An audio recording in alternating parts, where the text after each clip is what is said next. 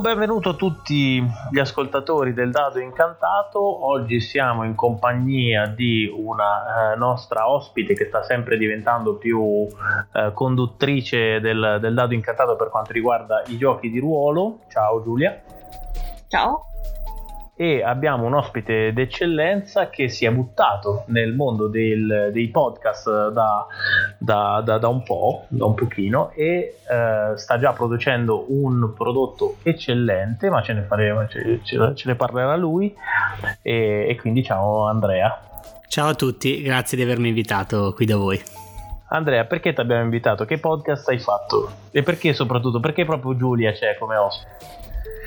Allora, eh, ho fatto un podcast che si chiama La locanda del drago rosso, che è stato lanciato poco prima di, di Natale, quindi da 5 episodi, che è un podcast dove si parla di, di gioco di ruolo in eh, maniera molto informale, non si fanno recensioni, non si fanno live play, non si fanno queste cose qua, eh, è più un mio punto di vista sulla, sulla realtà del gioco e sulla community e tutto quanto, mettiamola così, una cosa abbastanza personale ed è per questo che volevo Giulia a difendermi da questi possibili attacchi da parte di Andrea come, come un qualsiasi re farebbe che sceglie il suo, il suo, campione e io scelgo Giulia che così eh, ho, qualche, ho qualche chance di poterti intervistare Andrea eh, ma io e Giulia siamo amicissimi. Realtà, eh, lo so, quindi... lo so. Te la senti, Giulia, di fare, di fare la, la, controparte del, del, dado incantato rispetto ad Andrea? Mm, guarda, no. no, non credo che ci sia problema. Più che altro ho scoperto che dopo Lucca che Andrea si è rivelato un grifondoro ho detto faccio il test di Pottermore a quanto pare sono un tasso rosso quindi neanche a dire sono il villain della situazione sei, anche, la mia, innocua. anche la mia ragazza è tasso rosso, quindi non ci sono problemi. Bene, era chiaramente un, un, una, una, chiarissima avanza da parte di Andrea, però insomma, soprassediamo. No. sto, scherz- sto, scherzando, sto scherzando. Bene, vi lascio parlare a voi, e però introduco la, il tema che abbiamo deciso insieme, un tema che mi è piaciuto subito mentre gli altri quando li sparavamo non mi convincevano, ed era il tema è perché è importante parlare dei eh, giochi di ruolo nel 2018 o comunque perché è importante farlo in generale. Però secondo me è più, eh, più calzante perché farlo oggi, in questo periodo storico qua, che insomma può, potrebbe sembrare inutile perché sta, sta, avendo un revamp tremendo il, il, mondo del gioco di ruolo ed è secondo me invece è proprio per questo che bisognerebbe parlarne. Giulia, allora, io mh, mm, ultimamente mi sto dedicando molto a, mm, diciamo, alla diffusione di, di concetti. È diverso tempo che collaboro con uh, il canale Giù lo Schermo dove non si fa divulgazione, si spiega come giocare. E mi sto dedicando adesso anche più nel mondo del gioco di ruolo dal vivo a, anche lì a divulgazione, ma anche a tematiche su come gestire le questioni di genere, eccetera.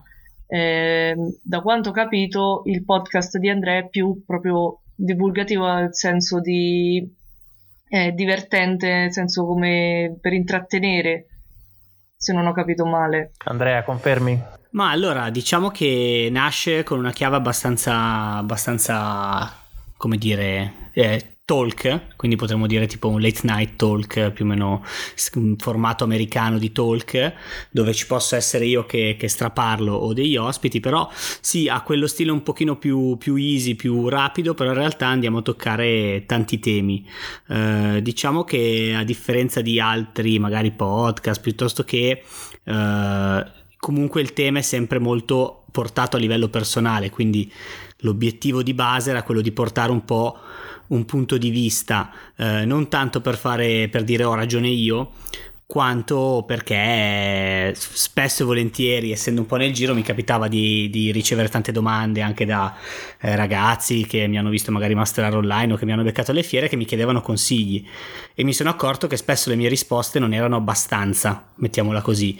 E quindi ho detto ok, prima di dare risposte, prima di provare a consigliare, volevo portare quelle che erano le mie esperienze o le persone che ho conosciuto che mi hanno trasmesso qualcosa. Quindi un po' un mio punto di vista sul mondo, mettiamola così. per fare un esempio in queste puntate che hai fatto fino ad oggi, che, di cosa hai parlato? Allora, abbiamo parlato della prima puntata del ruolo del, del master o del narratore, poi abbiamo parlato di dichiarazione di intenti del gioco di ruolo, eh, delle, delle, sessioni di gioco di ruolo, e poi abbiamo parlato di sessione zero. Eh, e l'ultima puntata abbiamo parlato degli anime e delle waifu e bando nel gioco di ruolo, quindi abbiamo fatto una deviazione sul tema abbastanza, abbastanza lanciata. Beh, diciamo dell'approccio cinematografico alla, alla, sì, al, al dell'approccio anime al gioco di ruolo, sì, sì, sì esatto. Sì, esatto. E, ok, um, tu hai detto Giulia che uh, stai facendo queste sessioni per insegnare a giocare di ruolo, ma questo perché eh, la fetta si è allargata talmente tanto che inevitabilmente si è diluito il livello medio dei giocatori o perché nessuno ha mai capito come si gioca di ruolo e ci vuole qualcuno che te lo spiega?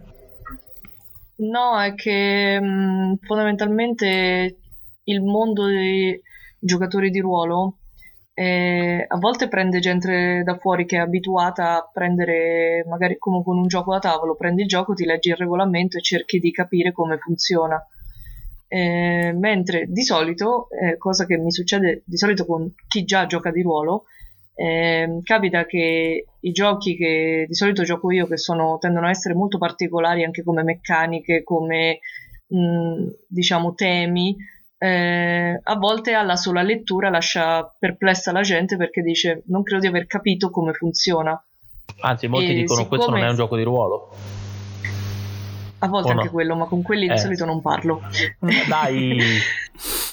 allora, mh, mm, siccome un periodo facevamo tantissime demo online, ma ci siamo resi conto sia io che il mio ragazzo che altri che eh, spesso e volentieri mh, mm, era pesante perché su Facebook non è che potevi proporre le demo a chiunque, cioè non, è, non hai tempo di fare demo a chiunque. E durante il boom del mondo dell'Apocalisse, ehm, mio ragazzo, il mio ragazzo Simone Micucci assieme a Daniele Di Rubo hanno detto facciamo un video in cui spieghiamo a questo ragazzo che ci ha fatto delle domande eh, come funziona il mondo dell'Apocalisse, come si fanno i fronti e tutto quanto.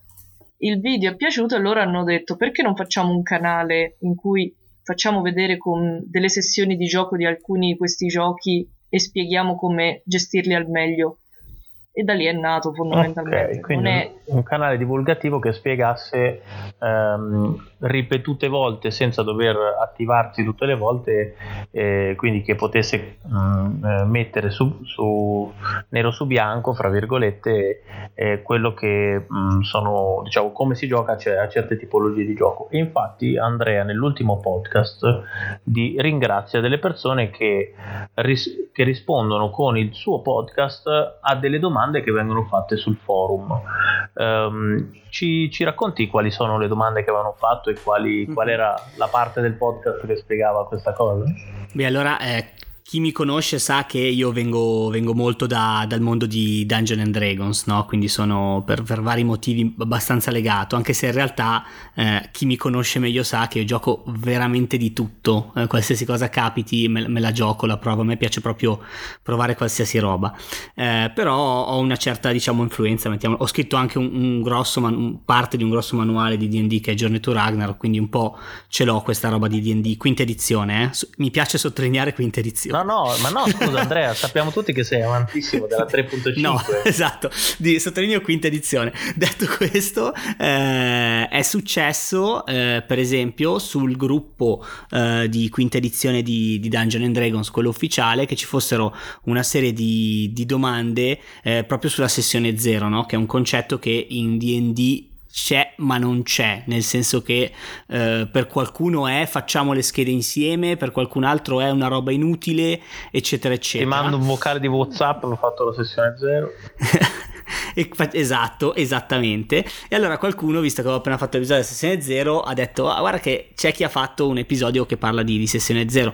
Uguale, spesso è capitato sul, sul tema del eh, alla seconda sessione, il mio giocatore che gli piace fare le, le scurregge col PG, io mi annoio e gli hanno detto: prova a vedere l'episodio sulla dichiarazione degli intenti. Per, perché magari c'è qualcosa nel vostro gruppo che non sta funzionando perché c'è uno che vuole giocare a Pierino e l'altro che vuole giocare Epic eh, Conan, ok? Quindi forse dovreste parlare. In realtà io mh, mm, l'ho messa giù molto sul dialogo, la locanda, perché sono convinto e sostenitore che nel gioco di ruolo il dialogo sia fondamentale ma perché è un gioco dove si parla, la gente non si ricorda mai di questa cosa, ma di, fa- di fatto è un gioco di parole, eh, ma non dialogo solo in game, dialogo tra i giocatori. Ok, che sono una cosa diversa dai personaggi, eh, che si riaggancia anche poi al tema eh, del rispetto, anche di quello che può piacermi o non piacermi, o che può darmi fastidio o non darmi fastidio. Quindi c'è tutta una serie di temi interessanti sul dialogo tra giocatori, secondo me. Andrea, anche a te faccio la domanda, perché parlare, eh, perché è importante parlare di giochi di ruolo nel 2018? Qual è la funzione del parlarne? Più, invece che magari scriverne o invece mm-hmm. che mhm. magari, che ne so, fare un video, perché proprio certo. la parte... Allora, io ho due, ho due visioni molto, molto, contrastanti di questa cosa, nel senso che io ho, ho, fatto proprio anche il podcast perché ero a un certo punto schifato uh, da un certo modo di parlarne, nel senso che io uh, capisco l'importanza dei social network, li uso per lavoro, li usiamo tutti, temo che in molti casi, specialmente negli ambienti di nicchia, tra virgolette, come quello del gioco di ruolo, sui social network si vedano e si leggano delle robe che sono veramente disumane o comunque ci sia questo, non tutte le community così, ma ci sono delle community dove veramente c'è un astio e una guerra interna priva di senso. Quindi io sono sempre sostenitore del parlarne in modo un pochino più pulito, eh, che non significa essere buonisti o tutte quelle cavolate lì, ma significa parlare con un pochino più di logica, parlare contando fino a 10, parlare respirando e non lanciandosi uno addosso agli altri. Infatti eh, anche nella locanda invito persone che, con cui chiacchierare, anche che magari hanno idee diverse dalle mie, cioè proprio per far capire che... Eh, perché secondo me bisogna parlarne, ma parlarne con un'ottica costruttiva eh, non per scannarsi o non per fare lo scoop non per fare la polemichetta, mettiamola così. Se, bis- se bisogna perdere tempo in quel modo, forse conviene eh, giocare, che è più divertente, perché alla fine parliamo di giochi, quindi l'obiettivo finale dovrebbe comunque essere, essere divertente, essere di, divertirsi. Poi c'è tutto un altro invece tema fondamentale del parlare di giochi di ruolo, che è parlare dei giochi di ruolo anche per tentare di migliorare la community, andare a, eh, che è un tema con cui sicuramente Giulia poi è più, è più ferrata di me, eh, anche con le attività che fa legate all'inclusione, al, eccetera, eccetera, parlare per tentare di migliorare quello che si può, perché in Italia, ma in Italia soprattutto, ma anche nella nostra realtà, c'è tanto gatekeeping c'è tanto ancora chi è fermo sulle sue posizioni e che bisogna un po' smuoverlo, quindi sicuramente si spera che parlando si possa anche un po' smuovere certe, certe cose che secondo me adesso non vanno benissimo. Eh, Giulia, ci racconti bene cos'è questo gatekeeping che l'hai dato un po' per scontato, Andrea? Scusate. E...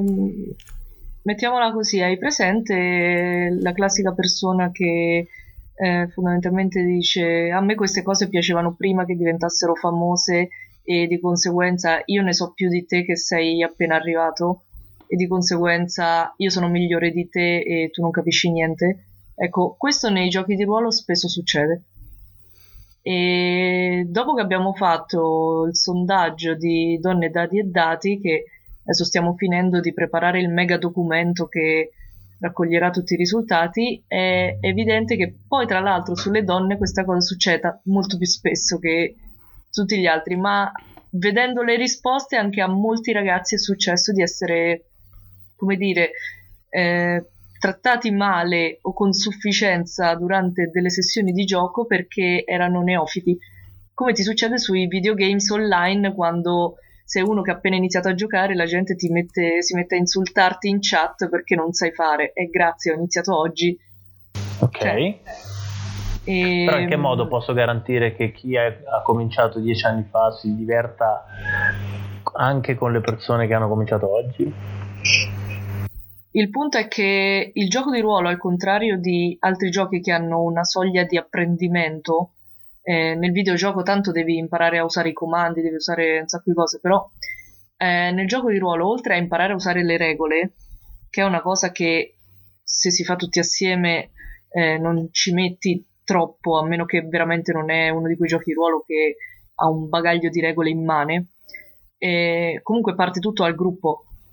E se il gruppo non funziona, oppure non ci si ritrova bene perché magari un, non lo so, tu arrivi, sei nuovo in un gruppo di persone che giocano insieme da tanto tempo, hanno quindi magari un, una serie di dinamiche in corso, delle cose che danno per scontate, per cui tipo se andiamo nella tana dell'orso gufo, io so che devo stare davanti, tu, l'altro dietro e e tu non lo sai perché sei nuovo e magari fai la cazzata e ci schiatta un personaggio, eh, lì il punto è, è, il gruppo che deve adeguarsi al nuovo, alla nuova persona, non lui che in automatico deve sapere come loro ragionano, ma ehm, queste dinamiche non sempre vengono raffinate, dando per scontato che poi il gioco in automatico ti introduce ti aiuta dimenticandosi totalmente della parte del, del delle relazioni sociali. Cioè del metagioco, cioè del gioco tra i giocatori invece che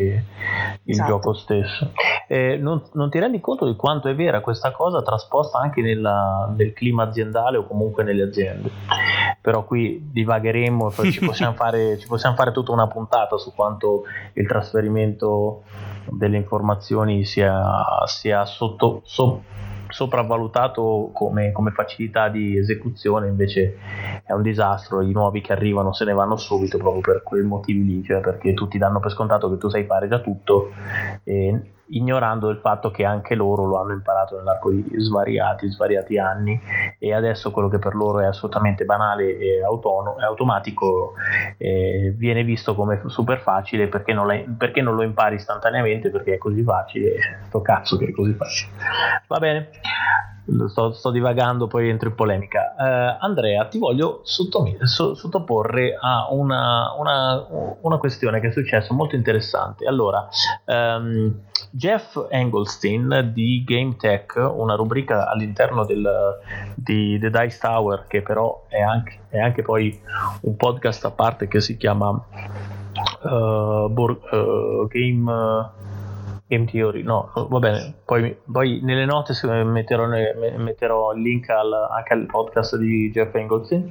Eh, nelle prime puntate di Game Tech, dove lui spiega le meccaniche di gioco, a un certo punto, per cercare di spiegare la, che cosa vuol dire eh, la, la, la, casualità, eh, definisce input randomness e output randomness. Nel farlo, eh, cinque anni dopo, in una tesi di laurea, viene utilizzato questa espressione input randomness e output randomness, che non so mm-hmm. spiegare cosa vuol dire, e, nell'arco, e nell'arco di praticamente pochissimi anni questa espressione all'interno del mondo del game design diventa un'espressione assolutamente comune che tutti conoscono e che in pochissimissimi eh, istanti riesce a, a, veicolare tutta una serie di concetti molto complicati.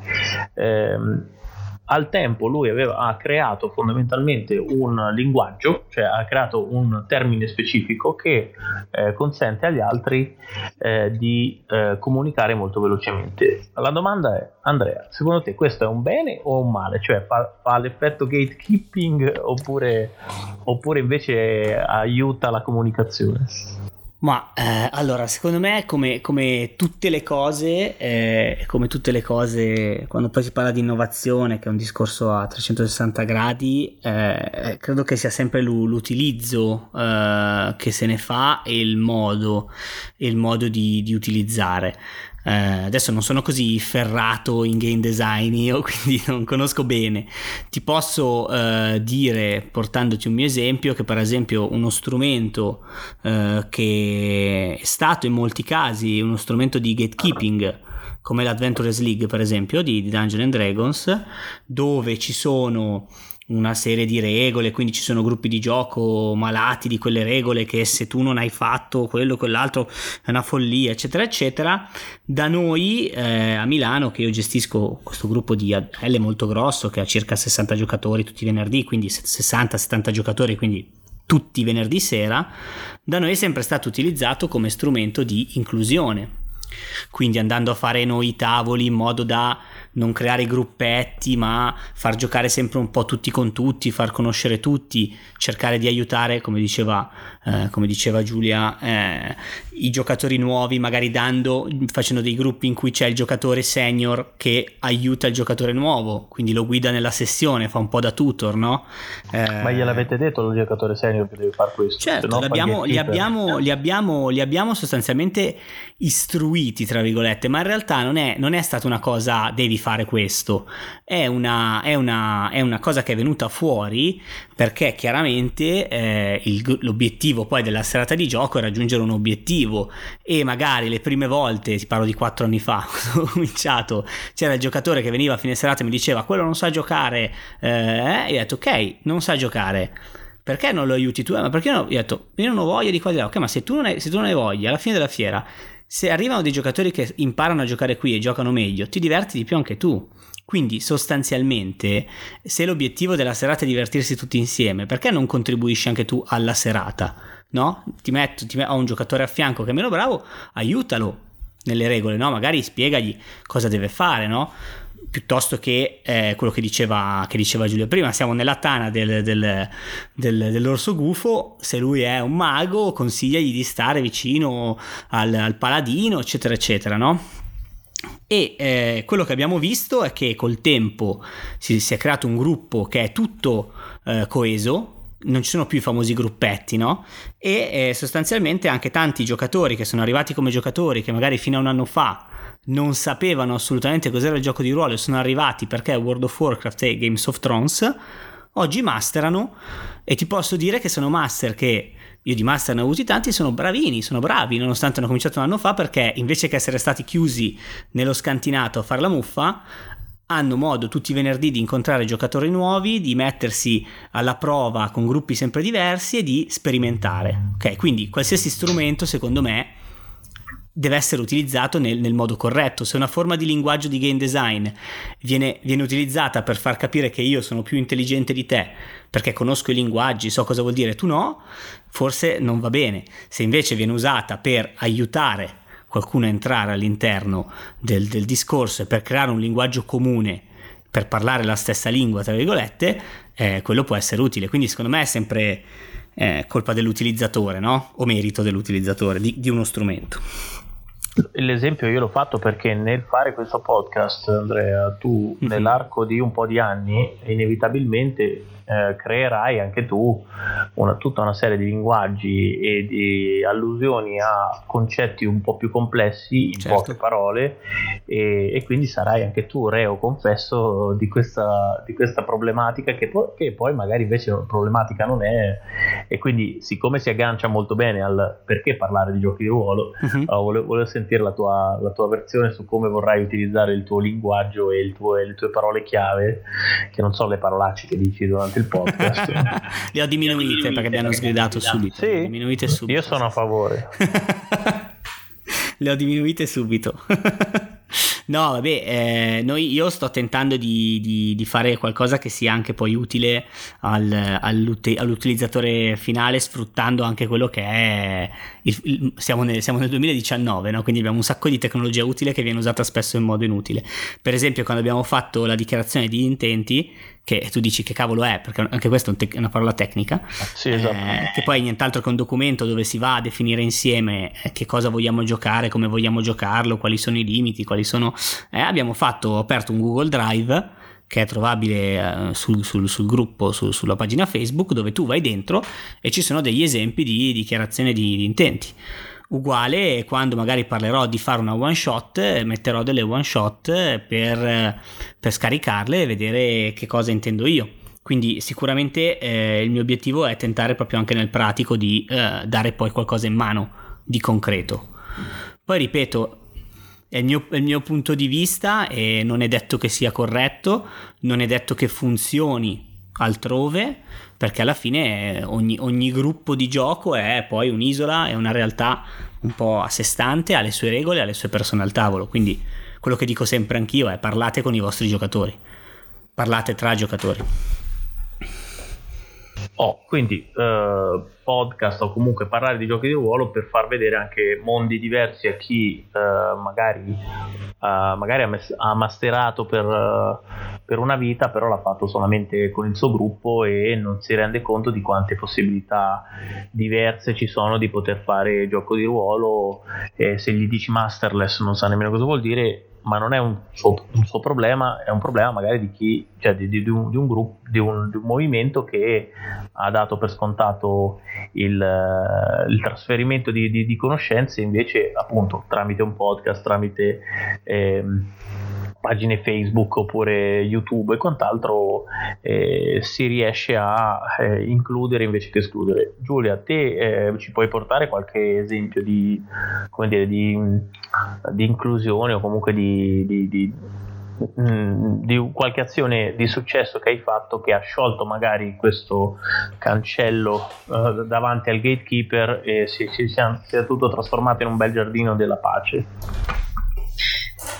Allora, eh, mettiamola così, diciamo che al momento io sto, mh, abito nelle Marche e faccio parte di un'associazione di gioco di ruolo di Fabriano, si chiama Lockendil, dove ci sono tantissimi giocatori mh, che vengono da, come dire, dal gioco, non dico necessariamente tradizionale, ma che gente che quando mi dice il miglior gioco di ruolo è Advanced Dungeons and Dragons vuol dire che il divario generazionale si sente. e, ehm, però diciamo che tra i membri dell'associazione ci sono diverse persone che organizzano ad esempio eventi live o in generale che magari erano curiosi di provare roba nuova e essendo io adesso un po' più interessata alla parte live perché sto scoprendo tipo i LARP da camera e tutta una serie di giochi che no, non conoscevo, una serie di persone che non conoscevo perché poi si apre tutto un altro mondo di associazioni, eventi e roba varia ed eventuale.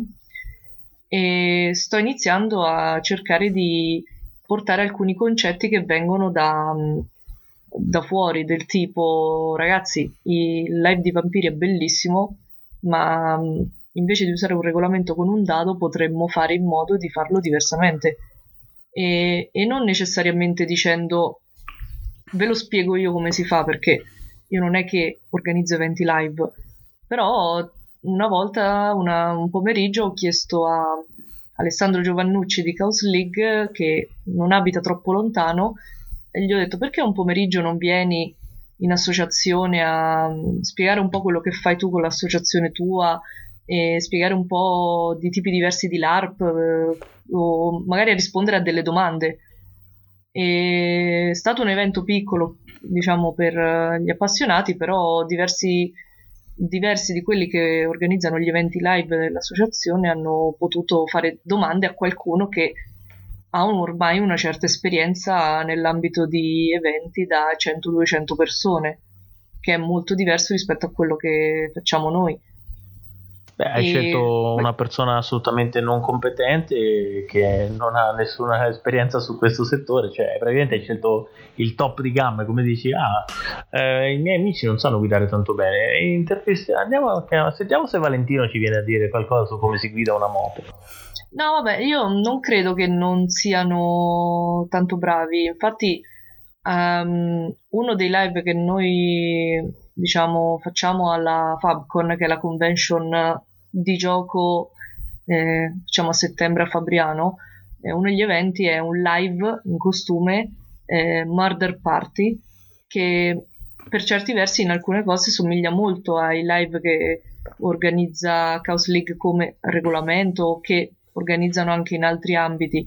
Eh, soltanto che ovviamente se devi rispondere a delle domande tecniche eh, io non, non, ho la presunzione di dirti come funziona qualcosa, cioè se stiamo parlando di un gioco che conosco posso rispondere a tutte le domande che vuoi, ma mm, non ho mai avuto la presunzione di mettermi a parlare in maniera eh, seria di qualcosa di cui non, non so bene come, come fare.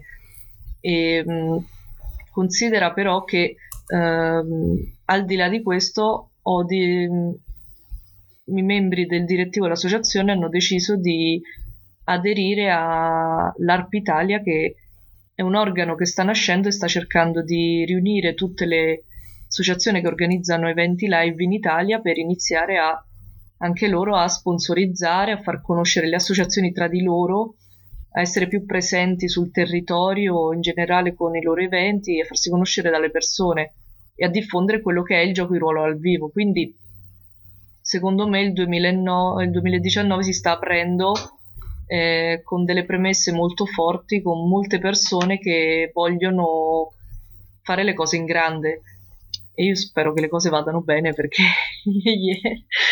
ok l'ARP Italia quindi come ennesima riconferma che bisogna parlare di giochi di giochi di ruolo e che parlarne avvia una conversazione che poi è in un certo senso eh, foriera di, di, di, di positività. Eh, cosa ti aspetti Andrea da, da questo podcast? Cioè la, il tuo scenario ideale, premesso che probabilmente quello che ti arriverà sarà completamente diverso da quello che ti aspetti, però tanto sarai partito con un'aspettativa, no? Guarda, ti dico molto, molto sinceramente, eh, più, più, che un'aspettativa, la, la, mia preoccupazione iniziale era quella di eh, portare un eh, prodotto, tra virgolette, eh, all'altezza delle, delle aspettative. Io sono una persona piuttosto critica quando si tratta di me stesso e su quello che faccio. Quindi eh, ne parlavo con eh, l'altro giorno che mi dicevano: Vabbè, ma tu bene o male nel mondo del gioco di ruolo sei più o meno conosciuto, quindi figurati se non ascoltano il tuo podcast. Io ho detto: Sì, è verissimo, però questo significa anche che chi già conosce, sa che faccio parte di una certa realtà, a un certo livello si aspetta poi che ci sia un certo tipo di qualità, di contenuto, eccetera, eccetera. Quindi avevo un po' questa prima, eh, diciamo, questo primo... Ansia da prestazione. Paura, sì, ansia da prestazione di dire, ok, devo fare una roba che abbia un certo tipo di, di setup, di qualità, di eccetera, eccetera, eccetera. Quindi mi sono impegnato a quello. Aspettative, ti dico, è più stato una una necessità, una voglia. Uh, io di solito faccio spesso le cose eh, quando, mi, quando mi, se non è lavoro lo faccio per divertirmi, no? sono uno che si nutre molto del proprio divertimento e mi, mi, piaceva l'idea anche perché come vi dicevo avevo veramente cominciato ad avere un po' di persone che mi scrivevano no? e quindi ho detto ok ma invece che rispondere sempre le stesse domande su tanti messaggi, cosa che poi succede comunque, vorrei un po' raccogliere no? E quindi l'obiettivo fondamentale era un po' raccogliere questi, questi, punti di vista, anche perché spesso io rispondevo dando per scontato, quindi torniamo al linguaggio, alcune cose figlie della mia esperienza magari il ragazzino nuovo che mastera da un mese mi diceva ok, non ho capito assolutamente niente di quello che, che mi stai dicendo, che cosa, che cosa vuoi dire. E quindi l'obiettivo fondamentale era quello.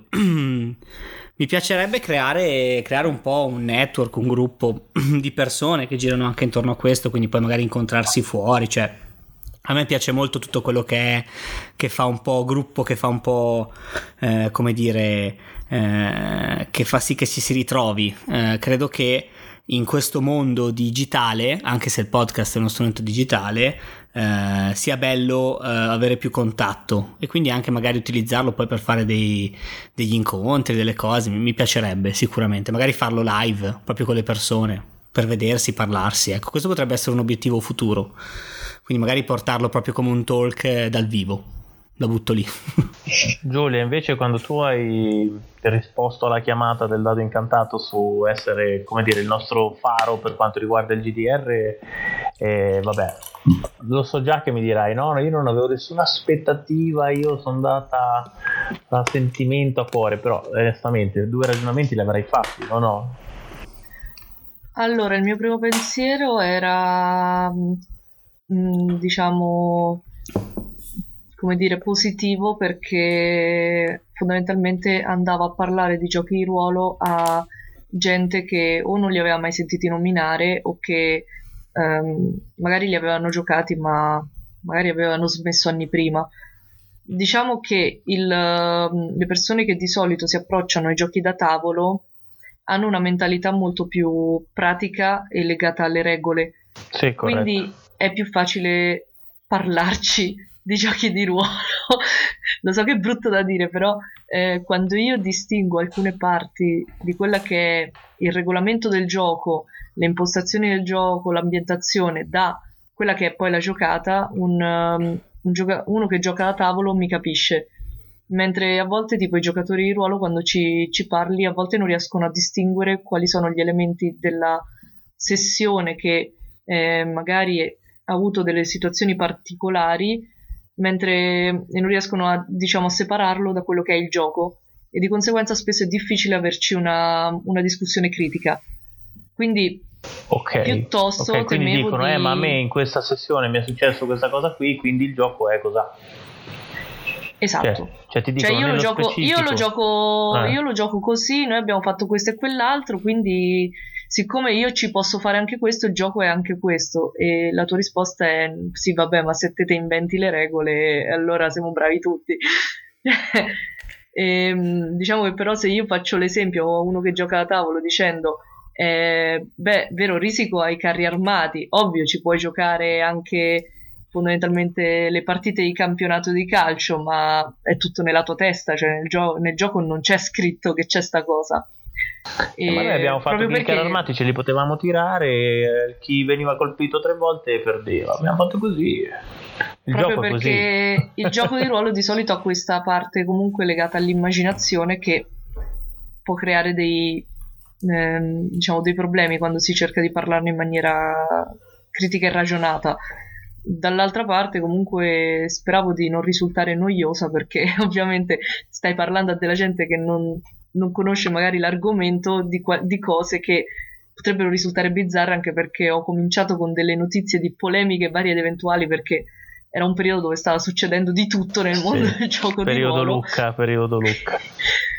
Quindi tra tra Lucca, i casini White Wolf, l'OSR, un attimo sembrava che il mondo dei giochi di ruolo fosse sempre un campo di battaglia, però in realtà dopo ho iniziato a parlare anche di altro, ma perlomeno sfruttavo quegli argomenti per poi introdurre delle spiegazioni su cose varie eventuali, perché se fai solo spiegazione poi la gente si annoia. Ok, eh, sia Giulia che Andrea mi hanno in entrambi i casi mi hanno detto ma forse fare delle sessioni non... cioè Andrea proprio ha detto no, io non faccio le sessioni di, di GDR nel podcast. Giulia ha sempre un po' schivato il concetto e comunque l'ho, l'ho sentita diciamo negativa a riguardo. Eh, forse proprio per questo discorso del fatto che la sessione è un'istanza specifica e eh, molto legata al gruppo che sta giocando che manifesta quindi cioè che non è rappresentativa del, del gioco che si sta giocando o no? Cioè, cioè per altri motivi Andrea? Allora io qui eh, è un tema veramente interessante è un tema che sta infiammando in particolare la, la community di Dungeons Dragons è veramente infiammata da questo tema perché Vabbè, poi magari ne parliamo. Ci sono state una serie di, di critiche a Matthew Mercer, che è un po' il, il faro del, del, live stream di, di, DD, ma in generale possiamo dire di gioco di ruolo perché è quello che ha reso un uh, intrattenimento il GDR. Quindi e, e uso la parola intrattenimento mm, per un motivo. Uh, ritengo che uh, dal momento in cui si voglia fare una sessione in streaming o in diretta o in podcast, eh, bisogna di nuovo pesare le aspettative e pesare quello che lo spettatore si aspetta di, quindi di vedere, di sentire. E eh, dal mio punto di vista, io sono sono un fan eh, di, di, di, Matthew Mercer, di Critical Role piuttosto che, eh, ritengo che eh, qua in Italia c'è molto il discorso di andiamo a giocare online così ho masterato anche in tanti canali. Sono stato ieri sera ero no lunedì sera ero ospite su un canale a fare una sessione di The Witcher per esempio come master perché spesso lavorando per un editore mi chiamano per, per presentare i giochi per farli giocare. E lì c'è un po' la funzione diciamo dimostrativa. Tanti canali poi fanno il fatto di giocare eh, eh, le sessioni proprio, proprio online o anche tanti podcast. E eh, però secondo me una cosa che qui gli americani sono, sono furbi, noi italiani invece siamo un pochino più eh, individualisti, mettiamola così, eh, faccio vedere la mia sessione di gioco, no? Mentre invece eh, quello che gli americani, che sono furbi come dicevo prima, che hanno, gli piace il grano, hanno capito, loro portano uno show. Quindi stanno facendo intrattenimento, che è un po' diverso, perché se sto giocando per giocare sto giocando per divertirmi e quindi che la gente mi guardi o meno non me ne dovrebbe fregare, mettiamolo così. Non si offendano quelli che fanno streaming, eh, non sto criticando, ognuno poi fa, è libero di fare quello che vuole, quello che gli piace, eccetera. Se voglio che la gente mi guardi, voglio avere i big likes, voglio essere visto, il mio obiettivo è fare intrattenimento. Quindi sto un po' facendo un reality show del gioco di ruolo, quindi devo soppesare e fare un prodotto che sia bello da guardare, che è quello che poi fa Matthew Mercer col suo team di doppiatori iperprofessionisti. Eh, che quindi quando parlano ti fanno la voce del nano, cavoli, ti fanno la voce del nano o del Dragonborn che fa paura e tu dici cavoli, che figata. Però quello è intrattenimento, che non significa che non si stanno divertendo, non significa che non stanno anche giocando, ma il loro obiettivo è un altro.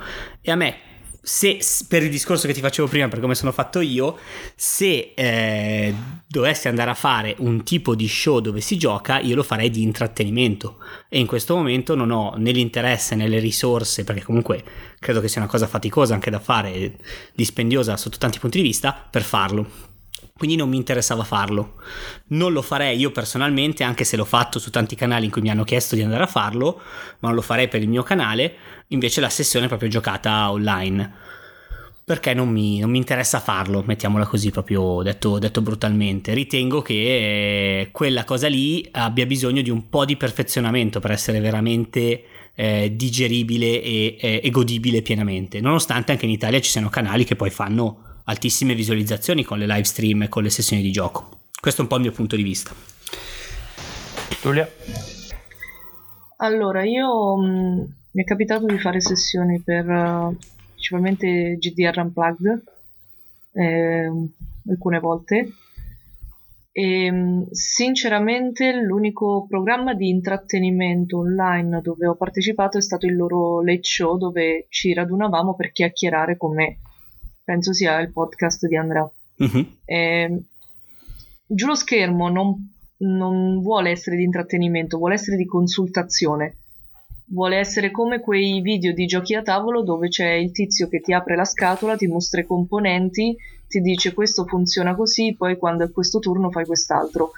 E di conseguenza non è un canale che ha molti fan, ma il nostro obiettivo è che quando qualcuno fa una domanda magari posta il nostro video piuttosto che magari perdere tempo a discutere tre ore di roba varia ed eventuale perché oltre alle sessioni eh, dove ci fermiamo ogni tanto per spiegare come funzionano delle regole soprattutto quando c'è il ruolo del master che deve eh, magari spiegare cosa sta facendo mentre i giocatori fanno altro e facciamo anche dei mini video e spesso e volentieri, eh, soprattutto quando ci gioca Daniele, ehm, lui a volte si prende del tempo tra una sessione e l'altra per fare domande agli autori, in modo da poter dire, ah ragazzi, guardate, ho, ho sbagliato ad applicare questa regola, l'autore mi ha detto che in realtà è così.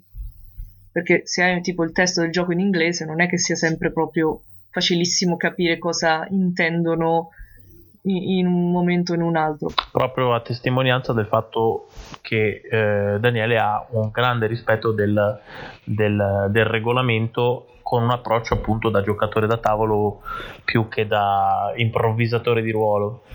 Sì, anche se lui tipo non sopporta i giochi a tavolo stranamente.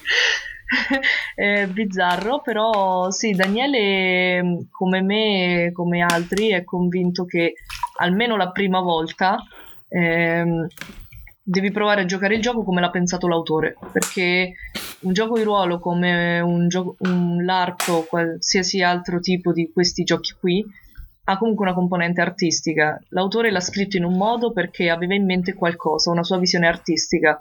Di conseguenza eh, sarebbe onesto da io che compro il suo gioco provare a capire che, che diamine vuole che io ci faccia poi, una volta che ci hai preso mano, puoi metterti a fare tutte le varianti che ti pare col tuo gruppo, come, come ti gira a te. Però mi fa ridere quando la gente viene da me dicendo: Ah, ho giocato questo gioco, ma non mi è piaciuto. Ok, poi ci parli, scopri che magari hanno cambiato quattro regole fondamentali che non andavano cambiate e tu gli fai, e eh, vabbè, e allora torniamo al discorso di prima del che, te, che ti devo fare. Sì, in un gioco da tavolo questa cosa sarebbe ancora più evidente perché dici, vabbè, um, se cambi le regole è normale che il playtest va tutto a puttane. E, oh, quindi adesso um, probabilmente io ci avrei altre 6 milioni di domande, però l'ultima domanda che vi vorrei fare è questa. Um, le meccaniche di gioco che io vi dico in tutta sincerità, ho sempre un po' considerato come di appendice rispetto al gioco di ruolo perché ho sempre considerato come la parte più importante la parte della narrazione e, e quindi se sto giocando a un sistema oppure un altro l'ho sempre un po' considerato ehm, Uh, super, cioè superfluo, ma nel senso di, di, non così importante la parte delle meccaniche. Invece voi sia da parte di Andrea sia da parte di Giulia mi sta arrivando un messaggio molto molto chiaro, cioè mi sta arrivando il messaggio di dire guarda che le meccaniche sono parte integrante della, dell'esperienza di ruolo. E se tu le ignori o se, le, se, usi le meccaniche di un gioco per fare un altro, un'altra ambientazione eh, stai, stai, barando in un certo senso. E, quindi vi chiedo secondo voi um, come dire le meccaniche di gioco quindi dal punto di vista proprio del, del, del, delle meccaniche specifiche, quindi come se fosse un gioco da tavolo, eh, sono parte integrante dell'ambientazione o comunque del, come dire, dell'esperienza di gioco che ha pensato il designer nei confronti del, dei giocatori. Mm, da Giulia mi dire, direi che è abbastanza un big sì, Andrea? Ma ah, assolutamente, assolutamente, sì. sì. Ah, okay. Io sono allora, io sono una oh ho una memoria strana, quindi eh, spesso e volentieri faccio dei gran pasticci con le regole perché avendo giocato tanti giochi, tanti giochi ogni tanto faccio i mischiotti, ma è involontario. Invece sono assolutamente contrario al master e ai giocatori che eh ma tanto io questa regola la faccio così perché lo gioco con la perché io sono Um, se devi aggiustare un tubo di casa, chiami un idraulico. Se devi fare un gioco di ruolo, chiami un game designer ok? So, ci sono dei, delle... Poi un, uno può essere un game designer indie o può aggiustare i tubi perché è apprendista e impara a farlo e lo sa fare, ma tu giocatore dovresti avere la creanza e l'attenzione di, come diceva Giulia, poi le house rule esistono, eh, però almeno le prime volte di giocare il gioco come, eh, come, Dio, come, Dio, come il designer ti consiglia di fare. Se io gioco un Blaze in the Dark, che è per esempio mi viene in mente un gioco narrativo molto regola- regolamentato dove se io vado a fare dei cambi non capendo quello che sto cambiando è un gioco che eh, non ha, non ha più quel feel e non ha più quel, quel tipo di, eh, di, come dire di, di, di gusto no? Di, flavor cioè se io cambio il flashback in Blaze in the Dark cavoli sto cambiando Tanto per, per, perché l'ha messo lì il flashback? Perché eh, quando l'ha fatto Harper si è immaginato i mastermind no? che, da, che, dalla cella riescono a gestire le cose anche perché sono in gabbia. È una componente fondamentale del flavor di quel gioco, tu non puoi toglierla, ok? Eh, così come sempre in DD mi sento dire di gente che usa DD per fare delle cose che non c'entrano niente, no? e dico, raga, va bene, potete farlo, ma non è, quel, quel, gioco lì non serve a quello. Non è vero che è una grossa macchina dove tu puoi buttarci quello che vuoi e quello che esce è sempre oro. Non è così. Cioè, io ho avuto migliaia, noi quando abbiamo portato Seven Sea in Italia, ok, che è un gioco che è andato molto bene, ci sono arrivati tanti giocatori di giochi più tradizionali che si approcciavano a 7C e non capivano facevano fatica e ti dicevano sì no beh però io comunque in 7C metto il fallimento. No cioè il fallimento in 7C è regolamentato in un modo ben preciso. Se tu master se tu narratore esiti l'azione di 7C come in D&D No, non va bene, cioè, nel senso non, non, è più lo stesso gioco perché in 7C, come in tanti altri giochi narrativi, la dichiarazione del giocatore ha effetto immediato sulla scena, quindi lui riesce a meno che non vuole fallire nell'azione di gioco. Quindi io ritengo che sia fondamentale capire il gioco. Infatti ritengo che il più grosso nemico della quinta edizione, per esempio, sono i giocatori di DD sono il suo più grosso nemico. Perché la quinta edizione è un gioco che nella sua, eh, nel wow. suo design e nella sua, nella sua testa que- è molto... È grosso, non, l'ho, oh, non l'ho detto io, eh, ma no, ma è, è grosso. Io, io, lo dico tutti i giorni. Allora, nella sua, nella sua design basta leggere, c'è, c'è il mio caro amico Roberto Rossi che cito che dice leggete i manuali perché la metà di chi gioca a quinta edizione non ha letto il manuale di quinta edizione. Se tu leggi solo la prefazione, che è di Mike Merce, credo, non mi ricordo adesso di chi è dei due, o di, ti, o di Jeremy, non mi ricordo chi è dei due, forse di Jeremy Crawford, ti spiega proprio qual è il feel del gioco e perché è stato fatto così. Quindi non è che non è stato messo la combo di un certo tipo o lo skill perché erano addormentati e non ci avevano voglia. non l'ha messa perché volevano un certo tipo di design. L'attacco di opportunità l'hanno tolto perché non volevano un certo tipo. L'hanno tolto, c'è solo in un caso, perché non volevano un certo tipo di gioco. Non è che si sono dimenticati. Quindi non è che tu arrivi genio, lo metti, ah, il gioco funziona adesso. Non è così. Non è così. Quindi assolutamente i giochi devono essere giocati come i designer li hanno, eh, li hanno fatti e pensati. Poi possono funzionare, non possono funzionare, questo è un altro discorso. Ti possono piacere, non ti possono piacere, questo è un altro discorso. Ma a maggior ragione, perché devi giocare, perché devi andare a modificare un gioco che non ti piace solo per andare a giocare quella roba lì quando oggi vai su DriveThru RPG, vai su qualsiasi sito, vai in qualsiasi negozio di giochi di ruolo ce ne sono a milioni. Cioè, vuoi giocare le maid? C'è un gioco di ruolo per giocare le maid giapponesi. E giochi, cioè, è fatto apposta, giocano, non è che prendi quello, quell'altro, lo cambi, lo patuffi se stai facendo quello, stai facendo, lo stai facendo per divertirti, per fare del design. Allora ha senso. Poi ci sono esempi di ibridazione che secondo me funzionano. Quindi, però, fatti scientemente. Per esempio, ti posso citare che è un gioco nostro di Indie Games, Avventure nelle Terre di Mezzo, che è un gioco che ha ripreso l'unico anello, l'ha mischiato con la quinta e è andata a modificare delle meccaniche per dare un feel diverso. Quindi cambia per... però è fatto scientemente da dei designer non è che l'hanno fatto una mattina svegliandosi dicendo ok, facciamo questo al posto di questo, c'è una logica dietro. Posso azzardare a dire che è anche magari stato playtestato? Ma, immagino di sì, non penso che Cubicle 7 mandi fuori un gioco che non è stato provato, che non è stato revisionato, quindi eh, assolutamente sì, cioè... Eh, io tra l'altro è il motivo per cui vorrei che la regola zero, la golden rule, tutte queste cazzate qua sparissero dalla faccia della terra. Proprio Vabbè, sono, allora sono una cosa inutile, eh, sono una cosa inutile perché l'unica una volta l'ho dovuto spiegare a un ragazzo che difendeva Seven Seas e io ho detto ma ho detto, ma io non ce l'ho con Seven Seas, non l'ho nemmeno letto, ma probabilmente è un gioco scritto bene. L'unica cosa che dico è che il designer poteva non mettercela quella regola. Anche perché che faccio? Se io lo compro, lo gioco, cambio le regole col mio gruppo, che fa? Mi viene a casa e mi picchia. Brava. Cioè, allora, non ho capito perché, spiego, però... perché se non ce la scrive mi, no. mi, mi, mi arriva la polizia a casa. Cioè... Ti faccio però l'esempio, no? Perché, perché, è interessante, no? Questo è interessante perché io ho passato 5 giorni con John Wick due anni fa. Ero, ero la persona che portava in giro John Wick a Lucca, no? Quindi eh, con l'autore di Seven Sea, per chi non sa chi è John Wick. E se conosci John Wick, se ci parli due minuti, capisci immediatamente qual è la sua visione di design e capisci immediatamente perché ha scritto quella roba, che poi può essere, poi può essere eh, accettabile, comprensibile, piacevole oppure no. Tutto 7C, infatti io lì la discussione sulla regola 0 in 7C non l'ho capita perché, vabbè, eh, sarà che lo conosco abbastanza 7C. Tutto 7C ha tutto porta avanti tutto un modo di giocare, di fare, di comunicazione che ti dice, eh, lui proprio ce l'ha in, lui come designer ha in testa questa roba del eh, il tavolo poi ce l'hai tu in mano, ok? Quindi la regola zero è messa lì perché non è messa lì per dire riscrivi il mio gioco e giocalo come vuoi, è messa lì e purtroppo viene fraintesa secondo me, quindi forse andava scritta in modo diverso per dire se in qualsiasi momento sta succedendo qualcosa per cui questo set di regolamento sta andando a rovinare il tuo divertimento, ricordati che questo è un gioco il tuo divertimento viene prima, ok?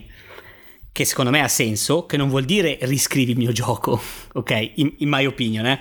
Quindi io da un lato sono d'accordo con te sul toglierla, da un lato secondo me non la toglierei, la, la, la, la, rimetterei giù in un modo più moderno, che è quello che dico sempre anch'io, cioè tenete il set di regole, come ti dicevo prima, sono assolutamente convinto, se in un certo momento c'è una regola che sta ammazzando il vostro divertimento durante la sessione, valutate se ignorarla o meno, tutti insieme, perché quello è un po' il senso secondo me, o se attraversarla, perché il divertimento è più importante. Ma andare a modificare le regole perché bisogna fare la regola così, perché ho deciso io, quello secondo me è proprio una, una cavolata. Ok, io, io, da giocatore da tavolo vi dico che se c'è una regola che non mi suona mentre gioco da tavolo, cioè me, quando sto facendo che ne so, un gestionale, e a un certo punto incontro una conversione 3 a 1 di una risorsa che, che, è, molto, che è molto comune, che se la converto 3 a 1 in punti vittoria ci praticamente rompo il gioco. La prima cosa che mi viene in mente è, attenzione, secondo me io ho letto male le regole perché do per scontato e per, e per assodato che il gioco è playtestato e quindi non è possibile che ti è sfuggita quella combo lì in quella maniera là per cui arriva Pinco Pallino Joe che, sono, che sarei io e trovo il buco del sistema. Al che mi vado a rileggere la regola cerco di capire se c'è qualcosa magari mi leggo delle FAQ online perché la, di base do per buono che una regola rompi divertimento non, non, non, è, non, ci può essere perché il gioco è ampiamente playtestato. Ora, voi avete esempi di regole rompi divertimento che sono state messe lì e poi dopo sono state cambiate in un secondo momento perché anche l'autore, magari l'autore del, del, GDR ah, si è reso conto che poteva essere quella regola poteva essere spacca divertimento? Io, beh, ad esempio, col gioco da tavolo mi è successo con Pandemic Legacy che non era tanto quella, ma c'erano un paio di regole sul Season 1 che stavamo lì, le leggevamo e in quattro non riuscivamo bene a capire, cioè non eravamo sicuri di averle capite bene. Mettendo questo approccio anche con i giochi ruolo, visto che a volte vengono, soprattutto io che eh, leggo giochi indipendenti, a volte vengono fatti da gente che magari non non è abituata a creare giochi e ti ritrovi magari delle parti del gioco che tu stai lì e dici ok non credo di aver capito. E allora tipo la prima cosa che mi viene in mente è se riesco a contattare l'autore per dirgli senti ma, ma sta cosa perché eh, ovviamente qui non si parla tipo di John Wick che se gli mando una mail mi risponde dopo tre mesi perché è pieno. E, ehm, è ovvio però che qual è la differenza tra un gioco come Seven Seas che ha un editore gro- grosso, comunque l'editore americano suppongo che adesso non so chi sia, non, però suppongo sia un editore grande. Gli editori grandi di solito hanno i forum, le, le FAQ, tutte queste cose belle qua. Eh, dall'altra parte i giochi indipendenti hanno la, il vantaggio che tu puoi più facilmente raggiungere l'autore eh, o l'autrice o le autrici per uh, fare domande. Eh, Fuori di quello è il motivo per cui esistono tante persone come me che cercano di spiegare alla gente come funzionano le cose. Eh, regole che andavano a rompere il gioco, adesso non me ne viene in mente nessuna precisa, ma mi ricordo che anni fa mi ero persa un attimo nel leggere il manuale del giocatore della 3.0 di DD e non mi vorrei sbagliare, ma mi sa che mi ero accorta che c'erano delle combo di incantesimi che andavano veramente a fare dei disastri e credo sia il motivo per cui poi è, è uscita la 3.5 sì. per cui ehm, può succedere che dei giochi specialmente quando hanno tante regole può succedere che non ti si incastrano bene ma è lo stesso motivo per cui gente tipo John Harper spende 3-5 anni a playtestare il loro gioco di ruolo con gente varia ed eventuale perché vuoi essere sicuro che le cose si incastrino bene. Lo vuoi rompere poi... prima di pubblicarlo sì, e non dopo. Poi, poi sui giochi di ruolo non sempre riesce, magari a volte fanno una seconda edizione perché magari il gioco è uscito su vari paesi del mondo e ti rendi conto che al di fuori degli Stati Uniti la gente ragiona diversa, quindi ti rendi conto e magari devi specificare meglio delle parti del gioco. Sì, è successo e recentemente allora, anche con un gioco da tavolo che se la MS Edizioni non ci avesse fatto un mega lavoro di semantica non sarebbe riuscito a cioè non, non, sarebbe venuto bene perché è un gioco che ha a che fare anche con la creazione di parole con delle carte, un gioco di deck building ehm, che si chiama Paperback e hanno dovuto fare questo lavoro di, di cambio delle, della frequenza delle, delle, vocali e delle consonanti all'interno del gioco perché altrimenti il gioco non, non aveva nessun senso. Andrew? Ma eh, ti dico allora, su, su, questo tema io ho una... ho due livelli, eh, nel senso che a differenza del gioco da tavolo, Uh, il gioco di ruolo ha la sessione di gioco di ruolo secondo me è importante che abbia un flow poi dipende dai giochi di ruolo il più possibile sostenuto o che comunque non si cioè io per esempio come narratore ma come giocatore una sessione dove ci interrompiamo ogni due minuti per guardare le regole non mi piace perché va, va a rompere la, un po' la magia. Ah, ho capito, ok. Quindi, quindi per quindi noi è facile che... interromperci e vedere come esatto. una cosa.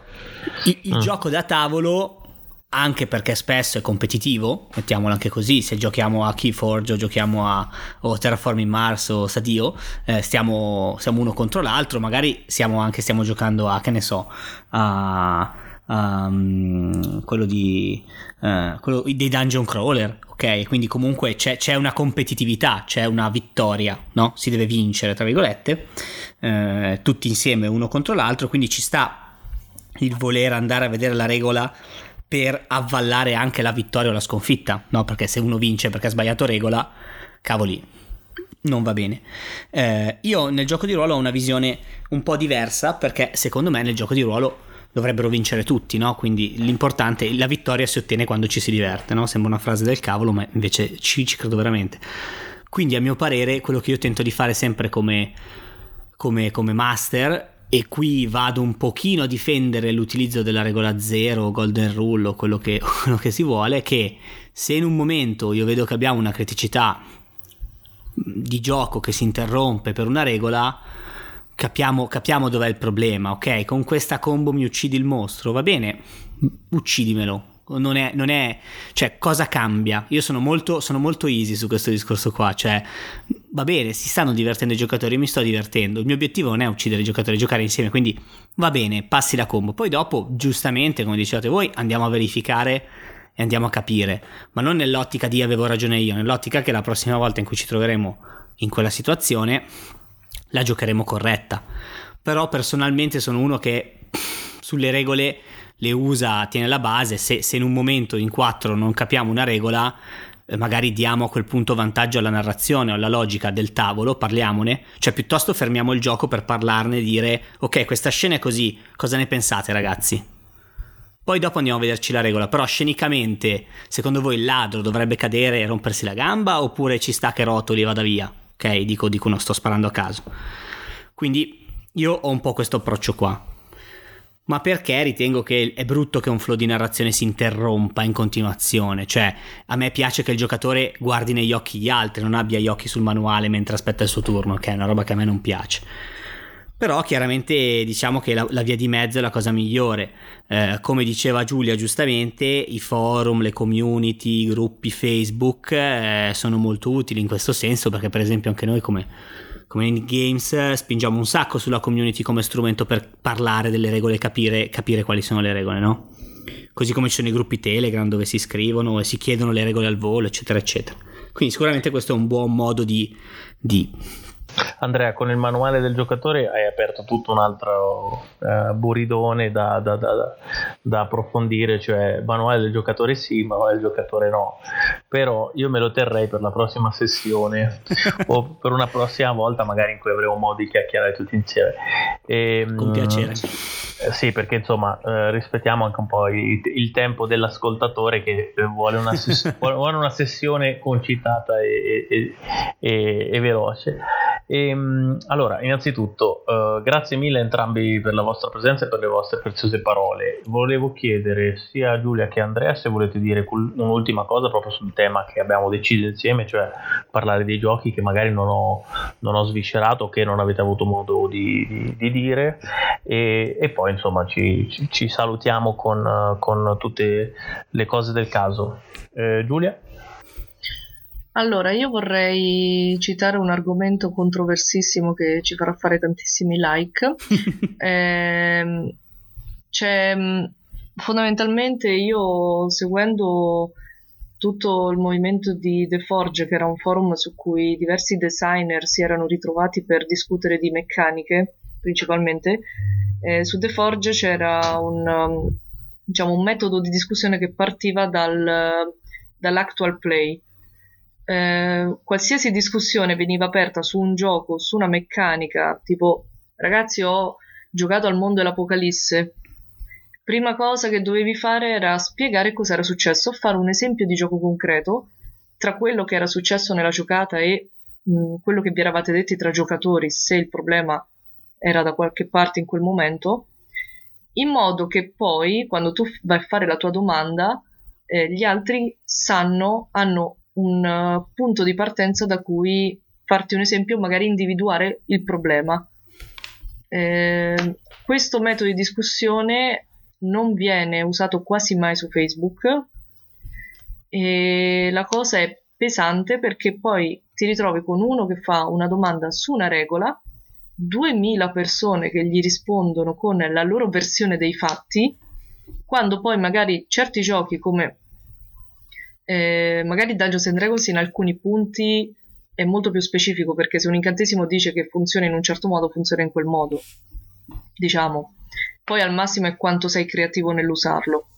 Però tipo giochi come Mondo e l'Apocalisse, eh, magari la stessa regola può essere applicata in tantissimi contesti e il fatto di applicare quella regola o un'altra spesso dipende da cosa è successo nella scena, eh, cosa stavate eh, sentendo tu giocatore e tu master che potesse andare bene in quel momento. E se tu non mi dai eh, diciamo una descrizione di quello che stava succedendo nella fiction e nella realtà io non posso capire nemmeno se è un problema del gioco, se è un problema della giocata, se è un errore del master, se è un errore tuo o se magari in realtà stavate litigando tra di voi e non ve ne siete accorti. Cioè, questo penso che sia la base sul come parlare di giochi. Poi si può iniziare a parlare delle, della fuffa, della filosofia, di tutte queste bellissime cose, però tendenzialmente vedo che la gente è più brava a parlare del niente piuttosto che della realtà. Va bene, ci abbiamo provato a fare un'immagine di te di persona buona e amante del mondo. Sono una persona buonissima, ragazzi. Quelli non ci stiamo riuscendo. Mi dispiace, Giulia. Ci abbiamo provato. Ti ridò i soldi indietro, guarda. Andrea il Rosso, che cosa hai da dire come tue ultime parole nel dato incantato? Eh, io co- confermo eh, assolutamente quello che dice Giulia, eh, sottolineando che purtroppo nonostante la regola sia specifica in alcuni giochi, riescono comunque a fare post di 2000 commenti perché ognuno eh, deve dire la sua personale visione della regola. Quindi ah, non importa, io credo che il problema non sia nella definizione delle regole, ma sia nella testa delle persone proprio, cioè un problema di fondo. Eh, a tutti piace un po' il suono della propria voce e, e, il suono dei propri post scritti con odio contro gli altri. Um, io dico, eh, parlate di, di, giochi di ruolo eh, quando siete veramente sicuri di stare portando qualcosa alla conversazione. Quindi mm, no, non solo sarebbe incredibile eh, riuscire ad avere un livello su Facebook come quello di cui parlava eh, Giulia riguardo al contesto, eccetera, eccetera è troppo questo, secondo me al momento sarebbe un'illusione stupenda, ma tentate di essere, di essere collaborativi. Eh, non, ha, non, ha, nessun senso, non ha nessun senso litigare su social network per dei giochi, eh, è veramente stupido, purtroppo ci sono cascato anch'io perché il social network è così, è terribile, è terribile. Eh, tentate di essere collaborativi, tentate di portare qualcosa alla conversazione, tentate anche di capire che cosa eh, la persona che sta chiedendo consiglio, che sta prendendo post, che cosa sta cercando. E, e quindi cercate di, di, parlare di giochi di ruolo eh, quando, ha, quando, ha, quando ha senso farlo nel modo giusto e soprattutto se vi piace così tanto parlare del, dei giochi di ruolo non fatelo solo sui post di Facebook. Ci sono una miriade di realtà di aggregazione di gioco di ruolo. Parlavo di Adventures League ma c'è il buio per esempio che è, che è una realtà stupenda anche quella quindi GDR al buio che è bellissima, che c'è in tante città, quindi alzate gli occhi, guardate fuori e andate fuori a conoscere le persone, perché oggi più che mai il gioco di ruolo può essere anche strumento di aggregazione e di incontro, anzi lo è, funziona dove lo è. Potete se... realmente limonare se andate là fuori, capite? esatto. C'è, c'è la luce nel... del sole. C'è non luce solo nel gioco di ruolo potete avere delle relazioni con esatto. delle donne, ma anche con delle esatto. persone vere. E quindi veramente, nel senso, se vi piace così tanto il cheat chat sul gioco di ruolo, uscite dai social e portatelo dove ha senso portarlo e uscite e portate qualcosa di voi. Perché sicuramente investirete meglio il vostro tempo che litigare su un post sul fatto che io gioco il gioco di ruolo meglio, di, meglio degli altri. Questo è un po' il mio, mio messaggio Beh, classico. Con questa frase finale molto epica concludo qui la, ses- la sessione di, di, gioco e ringrazio Andrea e Giulia per, per la vostra presenza e infine eh, Andrea di a tutti quanti come possono trovare il tuo podcast eh, come si chiama insomma dai dei mhm. riferimenti mm-hmm. su come trovarti magari su internet un'email un handle yes. su Twitter Allora c'è la pagina Facebook Locanda del Drago Rosso, eh, dopodiché sempre Locanda del Drago Rosso la trovate su Spreaker, iTunes, Spotify, eh, quindi c'è, c'è, un po' su tutti i device principali, eh, altrimenti vabbè io su Facebook sono anche Andrea Lucca, quindi ormai il mio profilo Facebook è una bottega aperta anche quella, quindi se volete aggiungetemi anche lì, basta che poi non fate casino sul mio profilo privato, se no mi arrabbio, altrimenti la pagina Facebook Locanda del Drago Rosso assolutamente è, è apertissima. Per chi invece è di Milano, Milano tutti i venerdì sera mi trovate in Wesma a fare l'Adventures League, quindi se volete venire a giocare con noi siete sempre benvenuti. Adventures League è Codex Venator, quindi non facciamo solo, solo L, quindi vi aspetto nel caso venite a giocare con noi. Bene, grazie mille e ciao, buonanotte. Ciao a tutti, grazie. Notte. Ciao ciao.